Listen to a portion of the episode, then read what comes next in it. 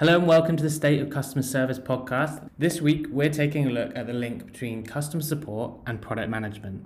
I've got two guests with me today. The first one is MJ Marques, who is a product manager at Timeshift. MJ spent five years in customer support before moving across into the product management space, making her uniquely equipped to talk about both customer support and product management and the link between the two. We're also joined by SentiSum's very own product manager, Kirsty, who's helped build SentiSum's product from the ground up for the customer support space. So both MJ and Kirsty have real first-hand experience of this overlap between customer support and product and how they can work better together. In this episode, we discuss a few key topics. Firstly, what useful data can be found in customer support tickets, what customer insights and voice of the customer data can be taken and used by product managers to improve customer experience. Secondly, what are the skill sets that support agents have and how can they be powerful for businesses and product teams? And finally, how can customer support professionals leverage their skill set to jump into a career in product? We cover lots and lots of practical advice in this episode that will be valuable for support professionals, whatever stage of their career. And don't forget to subscribe because we post episodes like this with incredible support leaders every single week. Okay, welcome to the podcast, both of you. Um, really great to talking to you today. I'm like super excited to talk about this topic in particular. Um, MJ and Kirsty, maybe we just have like a one minute overview of what who you are and what you do first of all. Sure, sure. I hate intros. Let's do it. Thanks. I'm Kirsty. Um, I'm here today because I'm a project owner at SentiSum. Um, look after customer success stuff as well. Excited to talk about product and support, how they tie together. Cool. MJ? Yes. So I'm MJ. I'm here because I'm a product manager at Timeshift and because I worked in support for 10 years before I became a product manager. Yeah, perfect. That's it's great. We have um, yeah, two product people, but also both our companies work in this space and you've worked in customer support. So actually we have like we have mm, the yeah. okay, I think first place to start is like that kind of why are we actually talking about that link between product and support? Why is there even a connection? I don't think necessarily before I got into this industry, I would have put a connection between those two. I wouldn't have known really anything about it. Now it's blatantly obvious to me. What would you both say, or yeah, one of you, whoever wants to pick it up, but the connection, why does this exist? Why are we even talking about something between product and support? Well, I can tell you that um, I've I've worked in several different places in uh, in support. I've worked for more corporate places and more startupy places, right? Mm-hmm. And when I started in like the corporate world, big telco companies uh, working in support, I can tell you that there was no connection. So I only learned about this connection when I went into startup environments and I noticed that people actually listen to what support has to say. So um, yeah, they would come to me for uh, advice and uh, what are customers thinking or feeling or uh, what do they want, what do they need. So I think it's changing. Like we see more and more corporate companies like doing that as well. But there's just such great feedback from support because you handle cases every day, you handle questions every day you solve problems you know what customers want you know what they need because they tell you and there's and in product you also are supposed to do that right you're you're also supposed to connect with customers but it's not as you know as persistent or as recurring as if you're in support yeah. right yeah. so you're like yeah. as a product person you're always hungry for like that customer insight like under, really understanding them but in support you just get that day to day like you just absorb it anyway because that's the, you just get barrages of it like thrown at you. I think there's growing awareness around the fact that I guess the customer is like the most important thing, or like the voice of the customer is important, and that's why they're looking for new sources of data? Or is it the growing awareness around the fact that customer support is actually really owning that channel? Maybe a little bit of both, actually, because I feel like there's always this uh, thing that you hear, which is the customer is always right, right you always hear that but in reality what you what we've always seen is that that's not the case or at least again in my experience inside the corporate world that was not the case at all there was just no mm-hmm. listening in or at least at least from what i could see but i think we realized from time to time and you know with startups and with people coming up with new ways of doing their work and experimenting and you know all of that they realize that customers actually that use the product have important things to say yeah. so yeah and i think it's a mix of those things. It's a mix of you know that support talks to these customers every day and finally you're listening to your customer. But i think it's a very recent thing and just for some companies. Maybe portugal is was a little outdated in some of the things that we were doing like maybe 10 years ago or 12 years ago. Yeah i mean there are still like the bigger the companies that I talk to, the less they are like adapted to listening for the voice of the customer. Like you know like they can some even haven't got like NPS set up yet. And like like small things like that is like yeah. actually quite a massive thing um for them to implement and to like actually roll out. So it's yeah it's very uh, difficult. But i think is there like a is this where a difference in product and support is support teams like always want what's best for the customer and product have to also want what's best for the customer but you have to also make decisions that are also like a trade-off between what the customer wants and what is best for the business as well. That's mm-hmm. what i'm like struggling with right now. Trying to do both. I want to make everyone happy but a product person can't do that. Yeah. I think in a way again the customer is always right very outdated concept because yes you have to listen to the customer but you sometimes you also have to you know like give it your own spin to fit the business needs and your strategy or your vision in the long run that you have. So it's kind of a balance between that. And sometimes you even have things that do the, the thing that the customer wants to they just don't know about it. So you have because yeah. it's another way right?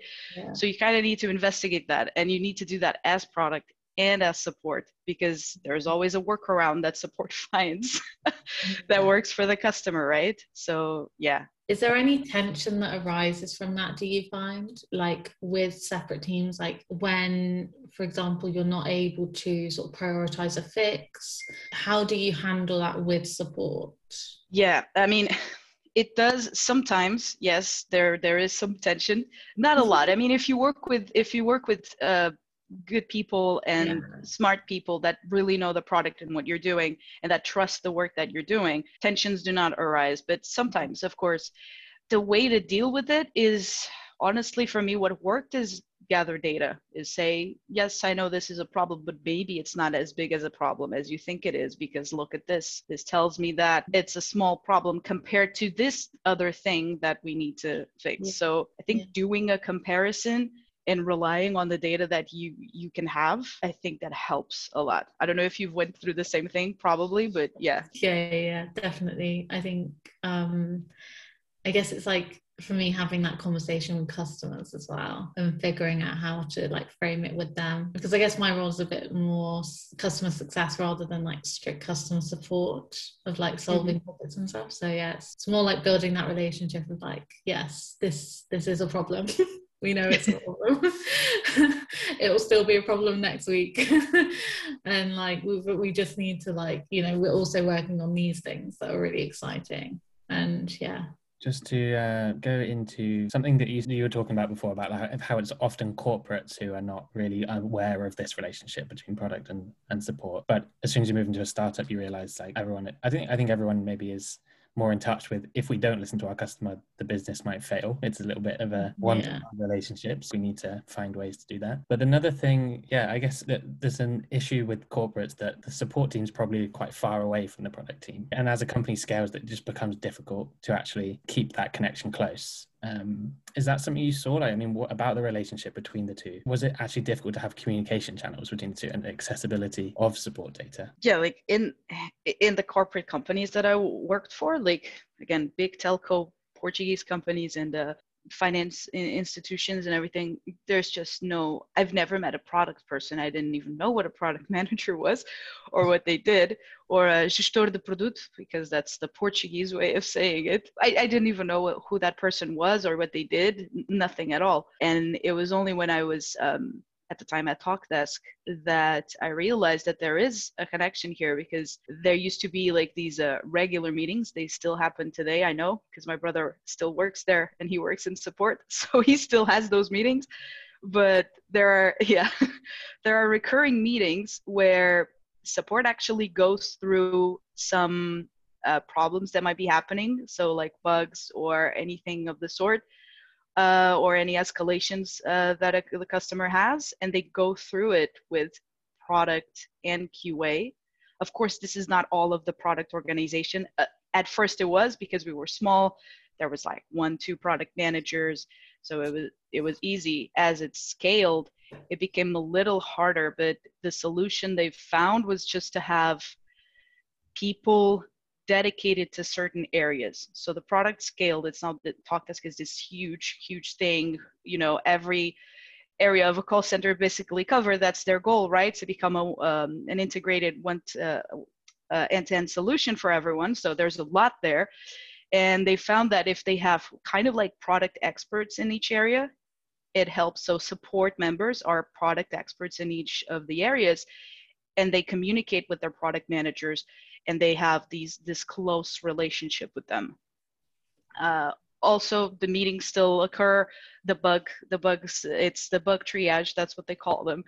And usually yeah now it's uh, before it was me um, then i moved to product. It was someone else. Now it's my brother who actually does them. And he does that with so he goes through the bugs and there's like what? I don't know but it's, probably like four or five uh, associate product managers there that work in different areas and if they don't know something they just like make a comment in Jira, ask, you know, like so there's a very close relationship without a doubt.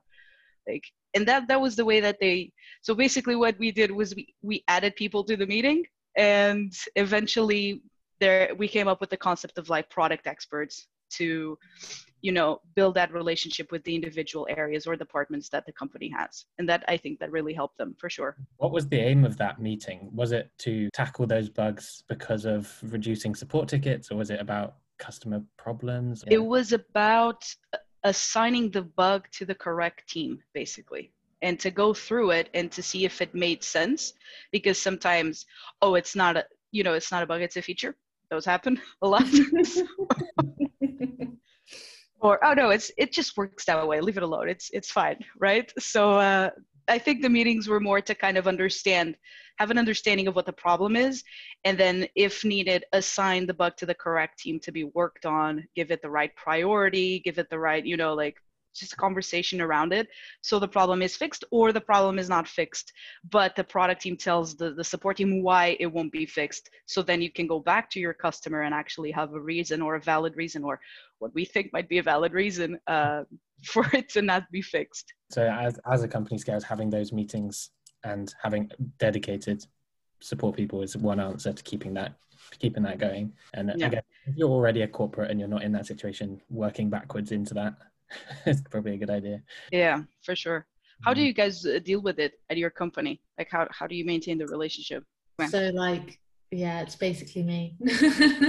like, we'll we'll gather like um any issues and feature requests that customers have, and then yeah, just sort of battle it out a bit more informally mm-hmm. about what's the best direction to go in because um, we're just we're just at quite a different stage at the moment where we're just trying to like make customers ha- as happy as possible. And like one, once we like scale then i'm sure we'll get a lot more issues there is some there is something though that i'll tell you guys that i haven't found the correct solution for it yet which is because i was talking about bugs and problems right? But what about feature requests? How do you where do you store that?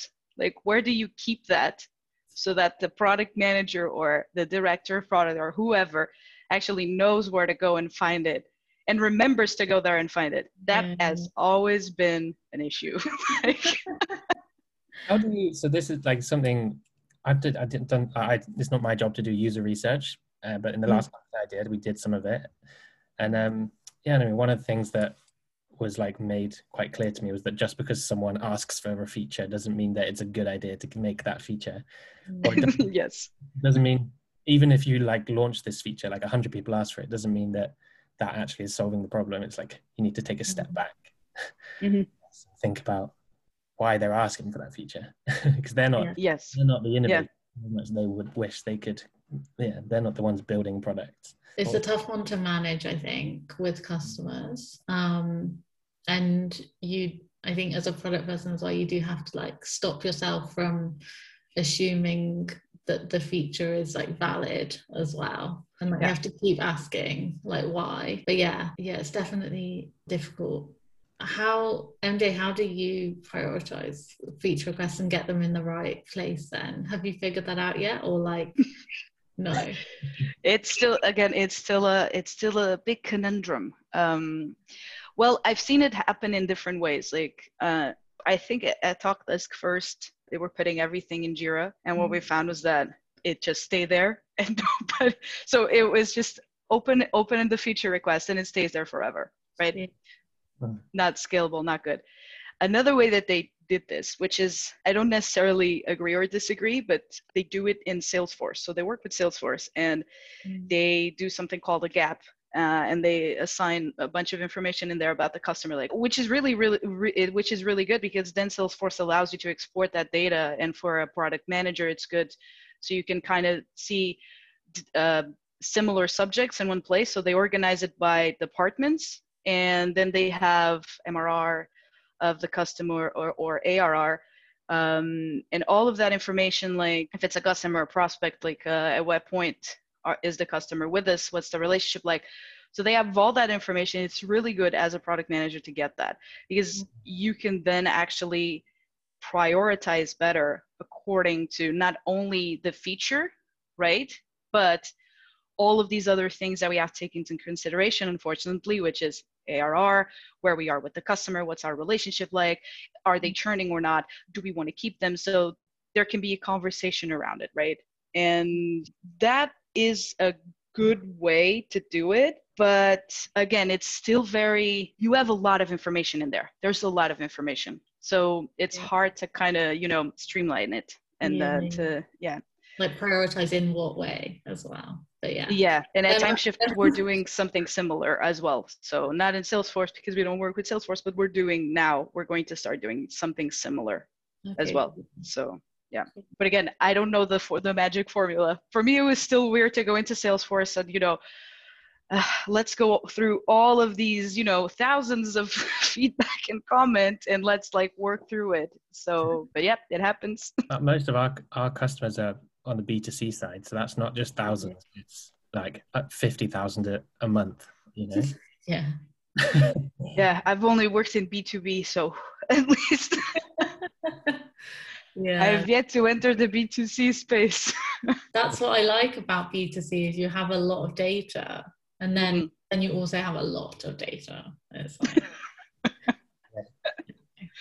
I think so it's good and bad. yeah.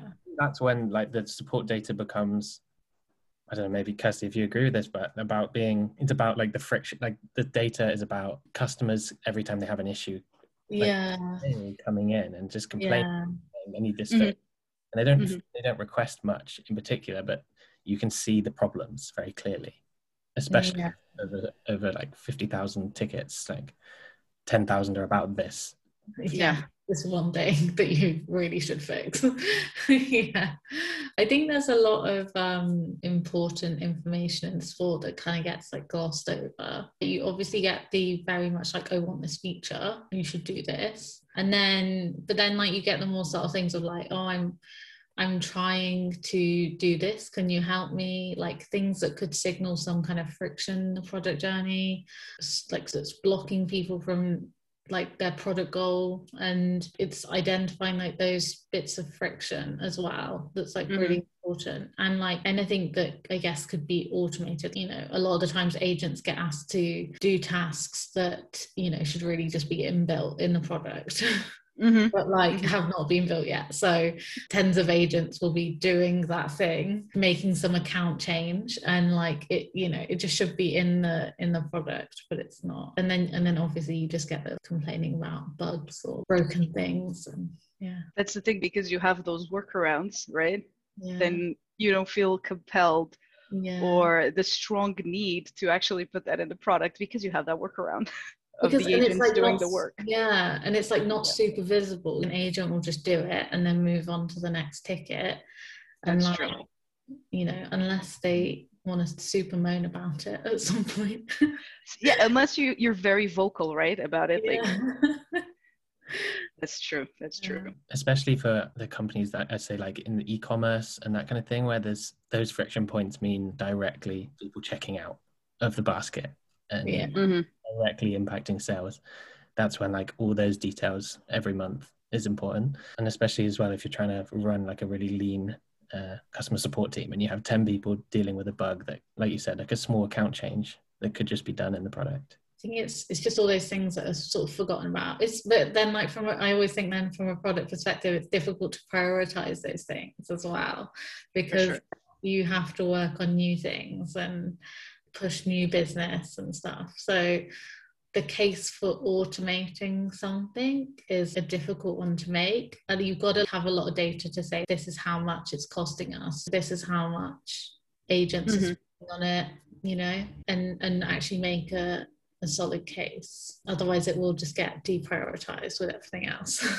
yeah. I, I interviewed someone on on like one of the early episodes of this podcast who was a support manager at Revolut like the the bank. I thought it was interesting there because their their product, every product owner or every feature owner, that was one of their performance targets was number of tickets relating to your product.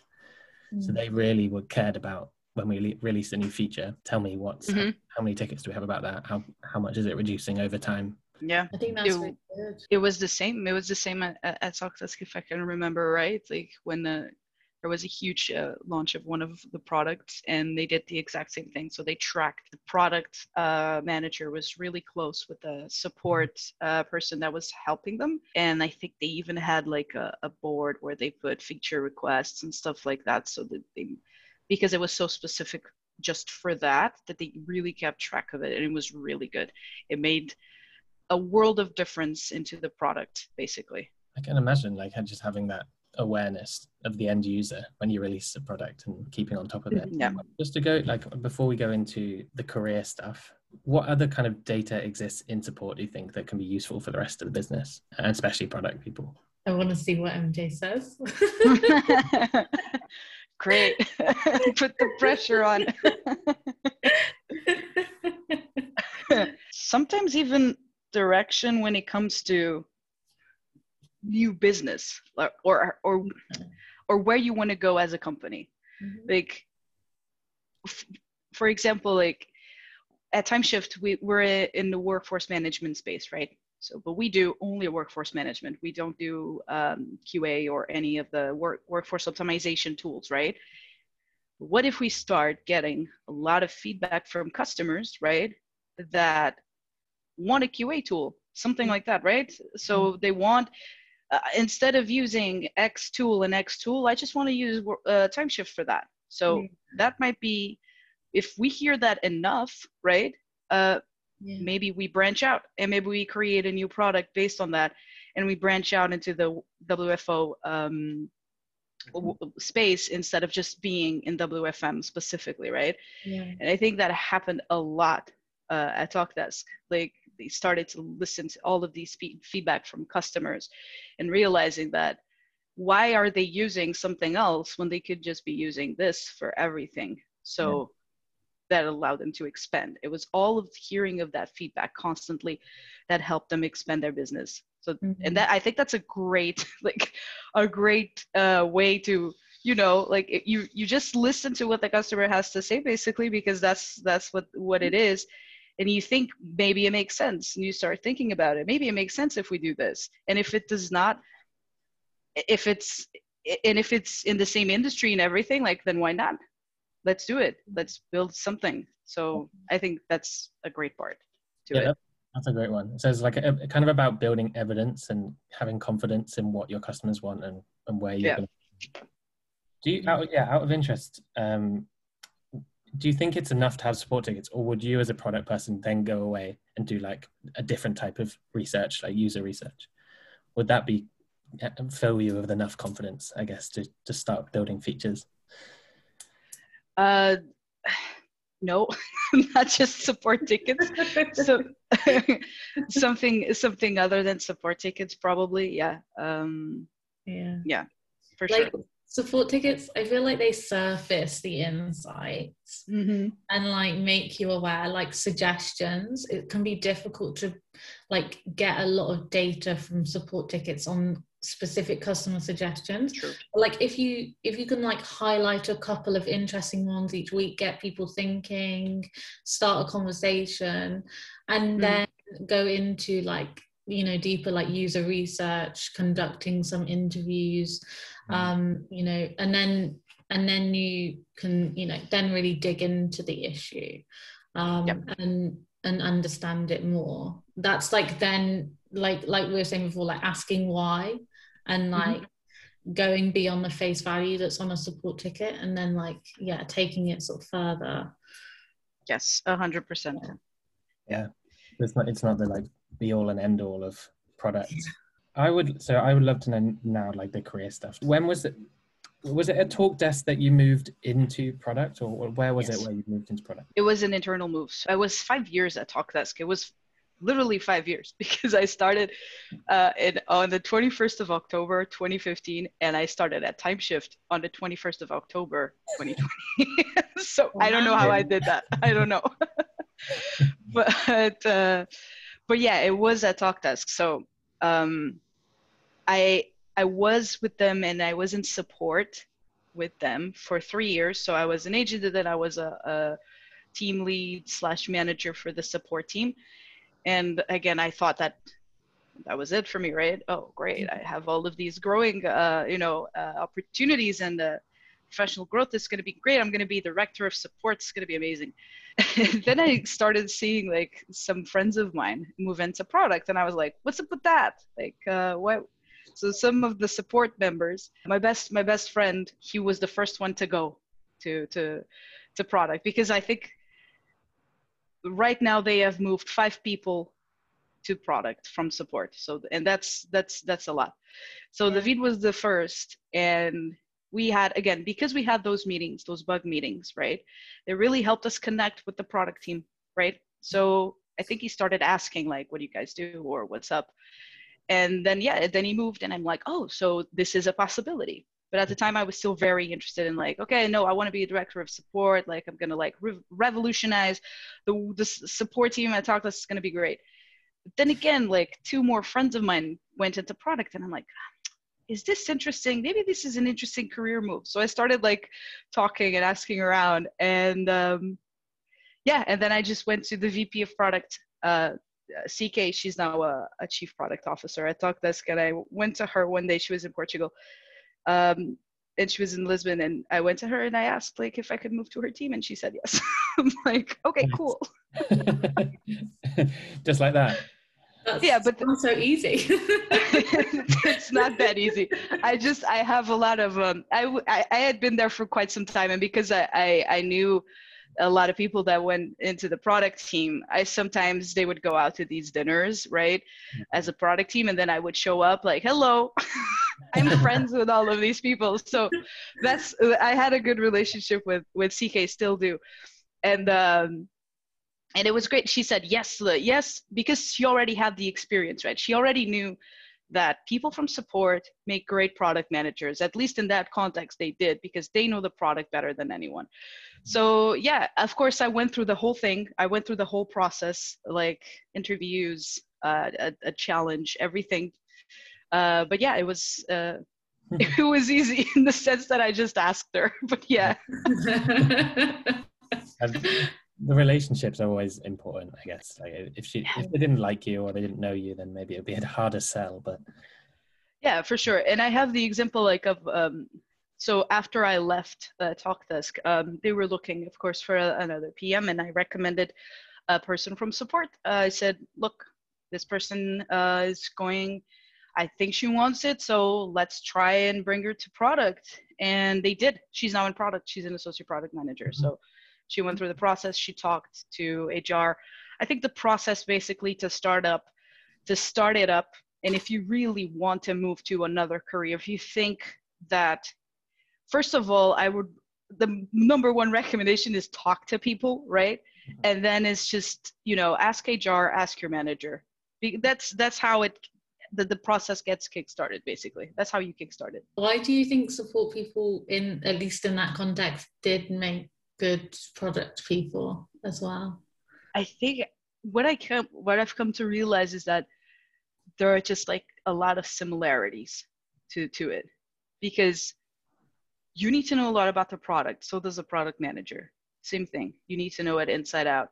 You need to constantly be in in tune to what's going on around you. So not only your product, but also like the other parts not only just what you work on but also the other parts so you know how the thing you work on fits right mm-hmm. and you just ask co- questions constantly i mean if you're i'm not going to say if you're a good product manager but if you if you're a curious it, it, helps that you're a curious person and to mm-hmm. constantly ask questions about what's going on mm-hmm. and uh, not only questions to customers but questions to you know your support team your customer success team your qa team your engineers your designers like ask questions like see what's see what's happening gather that data for you and then you can make actually informed decisions i think it's the same with support you ask questions to kind of like find out what's going on mm-hmm. and then mm-hmm. finally you come up with a solution and that's what as product managers we do as well we come up with solutions for things so yeah. that's so true actually i never thought of it like that but like that just reminds me like last week i was going through support tickets and i was like what makes a bad support ticket how do you like deal with it in a bad way and it's like not asking enough questions is definitely something that yes. flagged up for me it was like yeah you need to as a support person keep asking those questions so that makes you a good support person and that's also what makes a good product person mm-hmm. Mm-hmm. there was a, a rule at talkdesk support back when i started which was assumption is the mother of all fuck ups. so again, it was like ask questions, don't assume just because you've seen this before doesn't mean it's exactly the same thing, might be something different. Ask questions, ask questions, ask mm-hmm. questions. But I will tell you a secret here, guys. That's um I've I, I worked as an agent for 10 years, right? So it was a long time and I believe I created some sort of barrier between the customer and myself. Yeah. Because of all the things that sometimes you as a support agent have to deal with. And when i say all the things all the problems all the negative all the negativity that happens a lot in support right? You get a lot of negative feedback uh, from customers sometimes right? If your company is not doing a good job or even if it is like you just get negative feedback sometimes. And now i'm having like uh, an interesting switch and I've I've yet to. I think I, I communicate pretty well with people in general, but I've yet to feel super comfortable when communicating with the customer, even as a product manager. It's like I still have that barrier sometimes. The barrier there because of previous kind of traumatic experiences with customers. yes. it's right. kind of like, oh, it's so traumatized that no, I can't. Can I trust you still? Exactly. Yeah it's coming down. It's coming down slowly. Um, and I communicate a lot with customers now in different ways. So definitely, but it was. Uh, I remember talking first with customers as a product. Man- it was so weird. I still had all of that, you know, respect or I don't know. Maybe yeah. I think it's the corporate world messed me up. yeah. I can imagine though. I mean, I've heard it from from every support person I've ever talked to about just like yeah abuse basically from angry customers. Mm. and support people are the ones who want to help out and like actually like solve stuff so they care. And so you can see how you would like build up that barrier to try and build some space between you and the customer. I think it was about not not bringing it home like yeah. you know? Yeah. Yeah. Yeah i can imagine. If like if you're if you are like what stereotypically support people are like uh, empathetic towards people that's that like sensitivity level which if then people yeah. are really angry at you that's going to be quite tough. What's the more like practical side of the things that you did i guess to jump? I think i think you, you mentioned like some good ones about relationship building and and, and that kind of thing um, yeah just for me it was building the relationships really like talk to people from other departments. I think especially if you're in the bigger company right you tend to be very much within your circle, meaning within your team or within what you're doing, right? And I think if you branch out a little bit, well, now it's a little harder because everyone's at home. But when once we're in a, a setting of an office again, it's easier. Like I made all of these relationships by, you know, grabbing grabbing a cigarette with one of them, grabbing a coffee, having breakfast, like lunch, uh, you know, uh-huh. grabbing a beer after work. Created all of these relationships, and um, that helped because I just started asking questions about what product did, uh, what were their responsibilities, and I started to realize that maybe I could do that.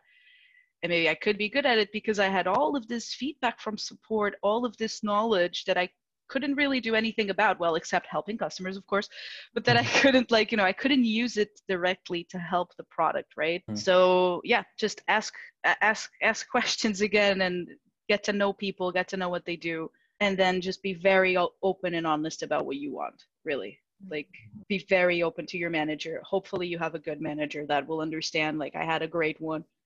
Um the poor guy he had been there for like three months. We had a great working relationship uh, because he was new. I knew i knew i knew stuff. So we just like get along very well. He was like oh going to be my manager. It's going to be great. So he was the director at the time and i'm like yeah this is going to be great I remember him asking me like on um on the performance evaluation, uh, one of the rounds, he asked me, okay, so what do you want to do in the next six months? I want to go to product. guy, guy was crushed. to this day, to, to till the day I left, he was still asking me, so do you want to come work with me again? do you want to? yeah, he was. He's such a great guy. But yeah, just talk to your manager talk to hr if you think that man- your manager is not taking the step for example go directly to hr and talk to them. They're there to help you. Okay. and if they know that there's an opening go to your the careers webpage of your company check it out. If there's an opening you think you'd be good at it mm. go for it. Man- think, talk to your manager in hr yeah i think like um there's always like a lot of conversations and like podcasts around like how do you become a product manager? Like mm-hmm. it's this big thing. And like i guess the the way that we both did it was just like internally like just internal progression. Like don't worry about I, I would say I don't know whether this is good advice, but I would say like don't worry about all the things you like should know.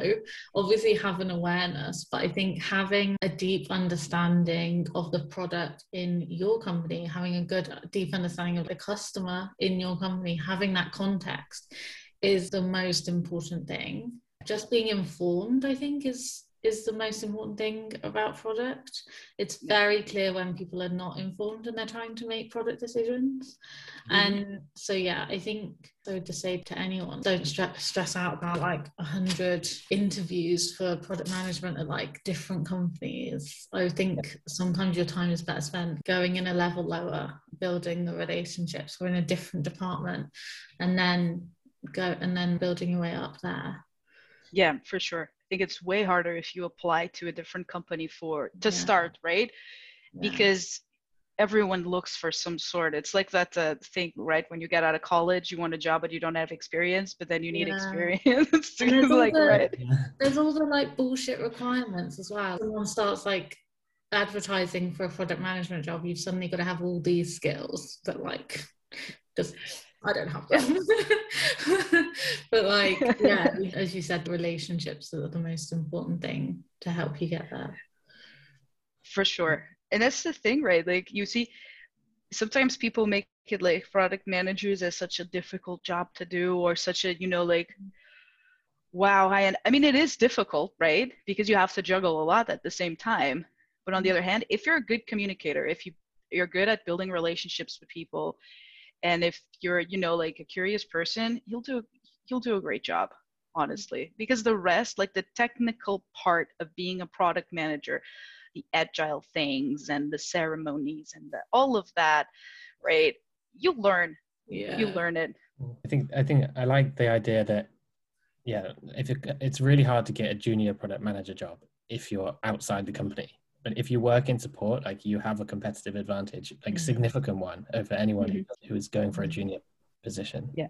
I think it's a good message for like support leaders as well. When when they talk about having an engaged team and getting the most out of their team, like what the team really needs our growth opportunities as well because mm-hmm. they may love support but there are other things that they will want to carry on and do. And creating that culture where it is possible to have those meetings with other departments where they can contribute meaningfully and just building those relationships with other areas of the business i think is like like all support leaders should should be doing that if they're not. Yeah for sure. And and it's not it's not just for product right? Like i've known people uh, there's a a girl I used to work with in uh, in support back at Talkdesk. She went into QA, and QA like really uh, the engineering uh, part of QA. So she went and became a QA um, engineer at Talkdesk.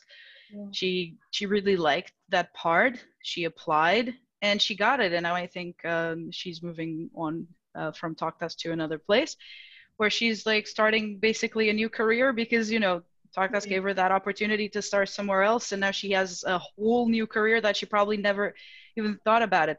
I remember when I first interviewed her, I was the one who hired her for support. And when I first interviewed interviewed her, she wanted to be in marketing. So you know, and now there's like this whole, yeah, and now there's this whole thing, a whole new world op- that opened up to her. So it's like don't keep your op- I think keep your options open, right? Like that's that's the thing. And I would hire support people as well. That customer knowledge is so important in uh, in marketing. What are their biggest problems? Is like my yes. biggest problem right now. Like, how do I find out the biggest problems of our customers and and write stuff that entertains them or anything like that?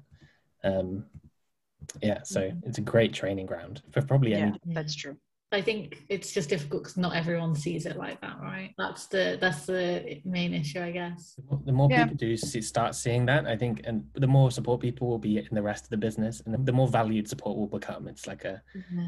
a cycle, and then and then mm-hmm. the, the more the data will be used, and I guess like the concrete things that can happen is like like MJ said, like having product experts within support uh, that liaise with different teams but then also if you think like more b2c as well like you could have part of the support team just focused on retention or mm-hmm. like some of their day on retention or some of their day on new sales and helping people through um, the sort of sales process like so, uh, shoe I think they they do they have like this little video tool on their website where like they can start a video chat with a customer who needs help while they're purchasing and mm-hmm. like that's a great way for support to then coach them through the purchase and like yeah. and you know then they will actually achieve a higher sort of basket value for that as well so then you start to really see like the value of support mm-hmm. the startup i used to work for swoon like i sat next to um, the support team for a bit and I was sat next to these two people who would literally like be on the phone to customers giving them like interior design advice and like you know going oh yeah this chair would look great in your lounge. Like it, uh, much much uh much better than what i'm saying right now but like yeah it was really sort of yeah it was it was just really as i was saying that like convincing of we just need to see support as like not just this one thing. It's that actually just really helpful people that are like trying to also do good for the business as well mm-hmm. mm-hmm. cool guys i think we come to the end it's been super interesting like really it's been really awesome to have both of you as well and having different perspectives oh nice Good. Thank you both so much. Good luck in the editing. yeah, yeah, thank you. thank you guys for this. This was uh, nice. It's a first experience. but yeah, for sure it was it was nice. Yeah.